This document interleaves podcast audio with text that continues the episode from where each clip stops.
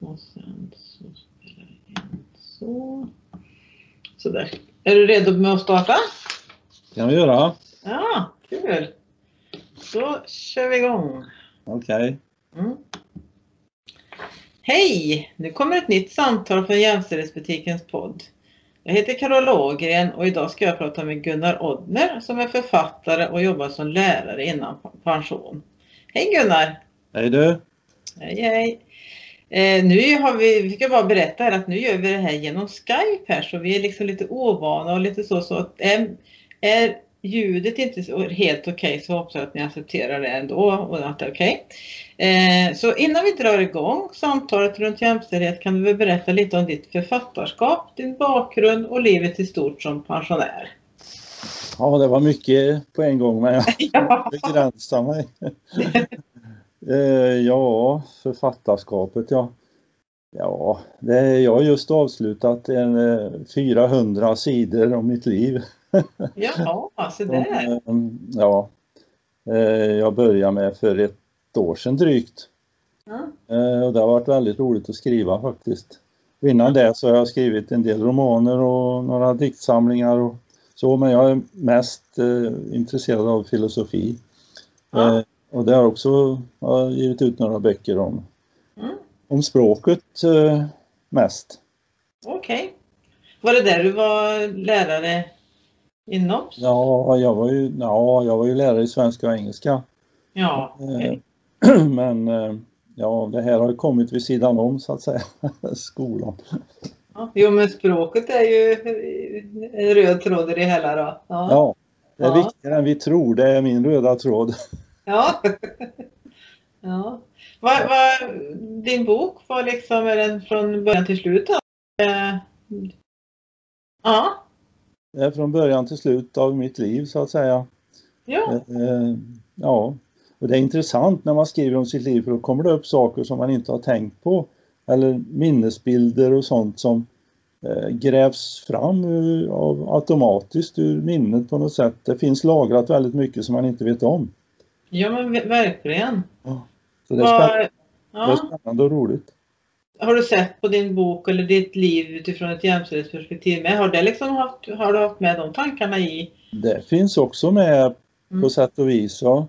I, och med, I och med skolan så eh, upptäckte jag ju, man är ju väldigt omedveten om det här från Mm. början när man är liten och när man växer upp så finns det ingen som pekar på detta utan alla är mer eller mindre omedvetna om skillnaderna.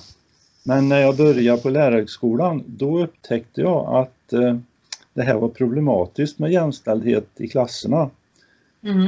Eh, Det fanns ju såna här pedagoger som videofilma klasser Ja, och då fick man ju se hur pojkarna tog för sig och flickorna satt tysta. Mm, mm, mm. det blev vi väldigt medvetna om när vi gick på lärarhögskolan och det tog jag med mig också senare och jag tittar på mina egna barn. Mm. Det var samma sak där i stort sett. att Flickorna är tillbaka och pojkarna var framåt och, Mm. och självständiga mera på något sätt. Mm. eller ja, kände sig mer sedda kanske i skolan. Ja, men precis. Ja. Men sen såg jag på mina barnbarn också. Mm. Då hade det äntligen ändrats. Ja, Jag det. med min, eh, mitt äldsta barnbarn i, när hon gick i ettan, tvåan och trean. Och jag var hämtade henne på skolan och så och då såg jag ju att det, då, var det, då var det annorlunda. Så att jag blev Ja. jätteglad över detta. Ja. Då var flickorna och pojkarna jämställda på något sätt i den klassen jag såg. Mm. Det fanns inga större skillnader. Nej. Och, och nu har det ju tyvärr blivit så att många killar liksom halkar efter istället med gymnasium och högre studier och sådär. Visst är det så. Mm. Jag läste någonstans, jag vet inte om det är sant, men att eh, betyg på högstadiet, där ligger svenska flickor först och sen kommer invandrande svenska, invandrande flickor Mm. och sen kommer svenska pojkar och sist kommer invandrande pojkar. Ja. Mm. Vad, vad, har du någon teori runt det? Vad tror du att det är? Ja, jag vet inte när... Nej, jag har faktiskt inte någon speciell teori om det, men jag hade en känsla av att flickorna var duktiga även på min tid. Ja, precis. Ja. Så att de fick bara inte komma fram på samma sätt kanske. Nej. Nej men jag tror ju faktiskt att det handlar mycket om den här mansnormen eller machokultur. Att det, det är inte så fränt kanske att plugga och sånt där och det liksom behövs inte och det är inte lika Nej. intressant. Och, medan tjejerna känner att de verkligen måste vara på tå för att få liksom möjlighet att utveckla sig i, och få ett bra jobb sen. va? Ja, Men får ju faktiskt bra jobb oavsett. ja det är Ja. så fortfarande. Ja, så, så, så är det ju. Så att, eh, men Men- vi måste, Ja, jag tror flickornas självförtroende har stärkts också. Eh, ja. de, eh, de tar för sig mer. Jag ser det på mina barnbarn i alla fall och på min sambos barnbarn. Att det det jätteroligt. mycket väl vara så. Verkligen, ja det är roligt. Det låter bra. Eh, men hur kom det sig att du blev intresserad av att skriva och att jobba som lärare? Liksom, ligger det... Ja du, eh, det är ju lite slingriga vägar. Eh, skrivande, jag tyckte om skrivandet redan i småskolan när vi fick skriva uppsats och så. Mm. Och sen på gymnasiet så var det som en befrielse från lektionerna att gå och sätta sig i aulan och skriva i tre timmar. Det var ju roligt. Ja. Det har alltid varit lite lustbetonat eh, så. ja. Ja. Jag vet att jag gjorde det, på gymnasiet gjorde jag det till en sport och försöka hålla mig till rubriken. Det var ju så viktigt att man skulle hålla sig till ämnet. ja. Jag skulle, men jag försökte hela tiden att hålla mig till ämnet utan att göra det på något sätt. Jag Mm. hade som en liten sport där och jag trivdes med att sitta där och skriva och ja, ja. roligt helt enkelt. Mm. Och sen eh, jobba som lärare, ja, det blev ju så att man började med några vikariat och så, men jag förstod ju inte vad det var för vits med att vara lärare. Det var, det var inget roligt från början. Men sen när jag gick lärarhögskolan, då upptäckte jag ju att det var, det var ett väldigt spännande område. Vi ja. läste ju en massa böcker om eh, eh, undervisning, kunskap och sånt. Va? Och det är inte så enkelt som man tror. Nej, nej, nej. Nej, nej, nej. Det är ju ett otroligt eh, problematiskt område om man ser till undervisning. Alltså det, Mm. eh, det är så många parametrar som går in där. Och elevroll, lärarroll, kunskap, eh, ja, jämställdhet där också. Mm. Ehm,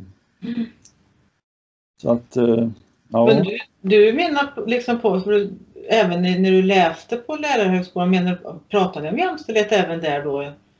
Eller hur?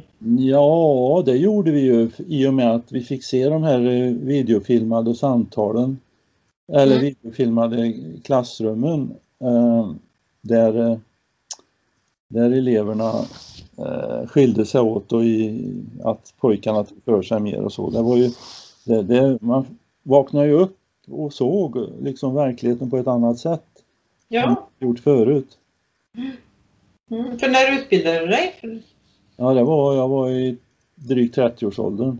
alltså det är ju ganska så länge sedan jag ändå tyckte, då tycker jag det var roligt att höra att du ändå liksom, att, att man gjorde sådana saker då med video. Ja, det gjorde man. Ja. Det var, Ja. Jag tror det undervisningen var mer problematiserad då än den är nu. Alltså nu verkar det mesta, ja det är så här det ska gå till och sådär.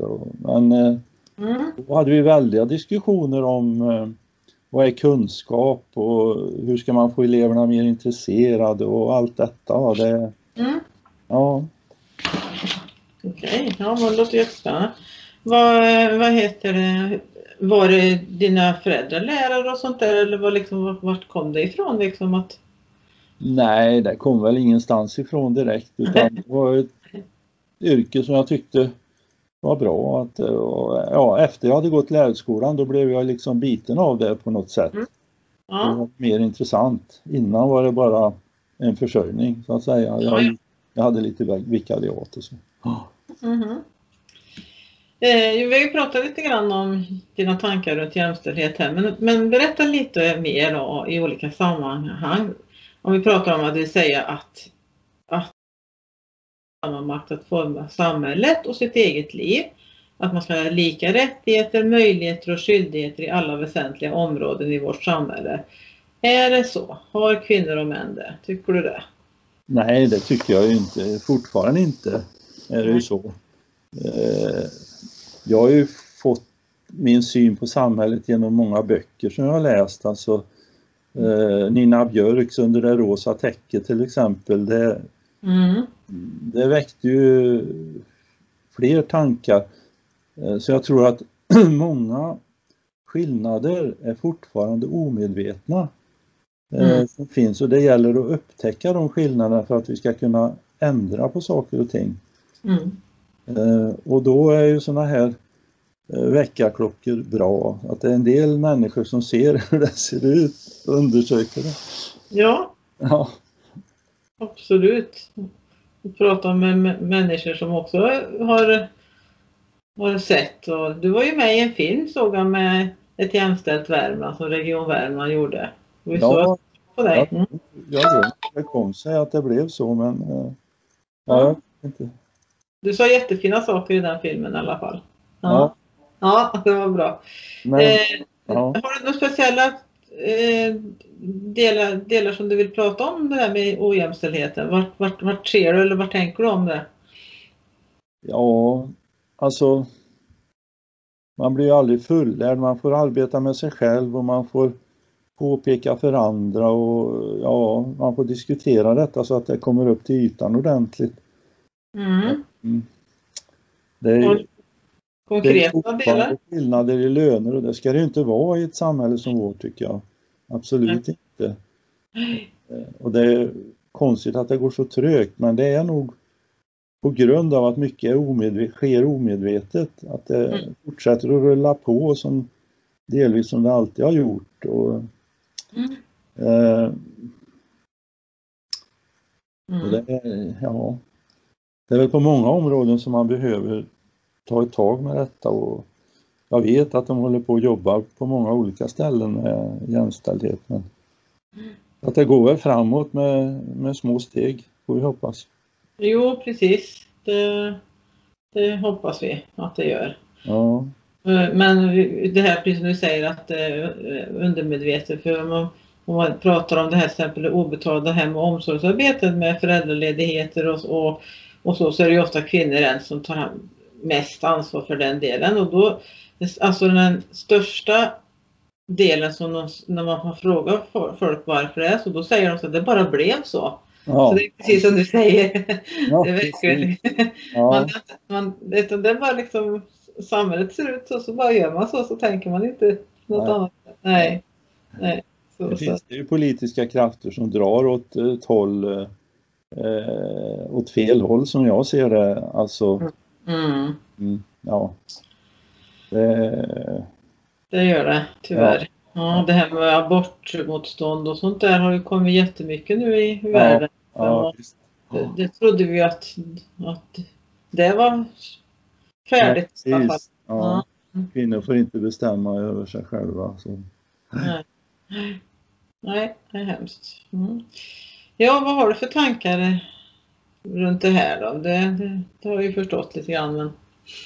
Mm. Ja, det, det jag hoppas ju att jag, ju- det var ju länge sedan jag var på någon skola men jag hoppas ju att det fortsätter det här arbetet med jämställdhet i skolan åtminstone. Det är ju så pass, eh, det, alla går ju igenom skolan så att det är viktigt att det uppmärksammas och att man eh, försöker se problemen där. Ja, precis. Verkligen. Ja, men det är ju en jättebra grogrund liksom att hjälpa till att jobba med det här. Ja, Och har tagit redan på förskoletider för vi, vi kom ju in i våra... eh, ålder, ja precis. ja, Ja. så tidigt liksom. Mm. Ja. Att, eh, mm. Eh, andra, har du några andra råd och rekommendationer eller idéer om hur vi ska få samhället mer jämställt? Och att fler vill jobba för ett mer jämställt samhälle liksom. För det är precis som du säger, man, det är mycket vanor och rutiner och Ja. man omedvetet men det finns ju också motstånd känner jag och även okunskap då, som sagt. Ja, visst det. Ja, ja. Nej, man får väl eh, försöka var och en, så alla som, som vill ha ett bättre samhälle och en större jämställdhet får väl anstränga sig så mycket de kan för att visa att det är det enda rätta. Nu har det kommit mycket vetenskapligt stöd för eh, ett mer jämlikare samhälle. Mm. Det finns ju forskare som har påpekat att eh, motsatsen, att det river isär samhället och att människor blir otryggare och det uppstår eh, mer, eh, mer stridigheter och sånt. Mm. Medan ett jämlikare samhälle gör människor, ja, de lever ett bättre liv helt enkelt. Ja men precis. Och, och det här att, som en del påpekar, liksom att kvinnor ska vara kvinnor och män ska vara män för att det liksom ett, ska vara intresserade av varandra. Men jag tror inte det stämmer heller riktigt för man är mer intresserad av varandra om man förstår varandra liksom och har samma, alltså kan diskutera saker tillsammans. Ja, precis. Mm. Det ligger ju mycket i det också att eh, eh, det finns ju en liten sån här backlash med biologiska skillnader och, och sånt. Eh. Men vi ska väl först och främst vara människor och inte kön. Så att säga. Ja, precis, absolut. Det håller jag väldigt med om. Ja, något mer som du vill berätta? Nej, det är väl inte så är- Ja. ett trevligt samtal tycker jag. Ja. Ja. Och när jag ringde dig så kände du det att de, då började du tänka de här banorna lite mer igen sa du? Att det liksom, Ja, jo, jag... Nu har jag inte varit i arbetslivet på 18 år i stort sett. Nej. eh, Men eh, det är mycket som kommer tillbaka av det som jag upplevde då, ja. Mm. mm. Ja, jag tror ju också på det att liksom, precis som du sa det här med att man, det är så omedvetet det här, de här rollerna, rutinerna, vanorna och, och, och alltså, attityderna över det. Så att man liksom, när man får sig en tankeställare eller när man börjar prata om det så kommer man, ja just ja, eller ja så var det ju. Och så för dig när du skriver om ditt liv, att man kan se tillbaka. Varför, varför valde jag det här yrket eller varför hände det här? Och handlar det om liksom jämställdheten i samhället eller föreställningar om vad jag ska göra som man och vad jag ska göra som kvinna. Sånt där är ju så viktigt att liksom lyfta och prata om hela tiden för att man liksom ska ja, komma vidare i tankarna och kunna reflektera runt det. Ja, precis. Jag tycker metoo var väldigt viktig i det avseendet. Eh, Jag trodde ju att jag var jämställd och liksom hade reda på det mesta men eh, det blev ju en liten chock när kvinnor berättade om sina liv. Jag var Mm. med på ett möte, vi har en, eh, en slags förening, eh, ett existentiellt sällskap som vi kallar det för. Ja. Eh, eh, Som vi träffas en gång i månaden. Nu har det inte blivit så mycket under pandemin men där Nej. berättar kvinnorna om sina erfarenheter och det var ju chockartat tycker jag. Ja. Gånger. Ja, jag trodde inte att det var så illa som det, som det var. Nej. Men eh, de flesta hade negativa upplevelser och, av hur de hade blivit behandlade av eh, olika män och så. Mm, ja, det är inte roligt alltså. Nej. Nej. Nej, Och så just det att man kan, att många känner att ja, men de måste ändå hålla tyst om det och sådär för att annars så kommer de absolut inte kunna få någon fortsatt karriär eller sådär. nej just det. Just det. Mm. Nej, men locket av är bra det. Ja, det var väldigt bra. Det var Ja. det verkligen. Mm. Så, så att... Men du, var- det var jätteroligt att få prata med dig och, och även om vi inte kunde ses här nu då i de här coronatiderna så kunde vi ändå ses över datorn i alla fall. Ja, det gick ju hyfsat får jag säga. ja, det gjorde det faktiskt. Ja, Ja, ja.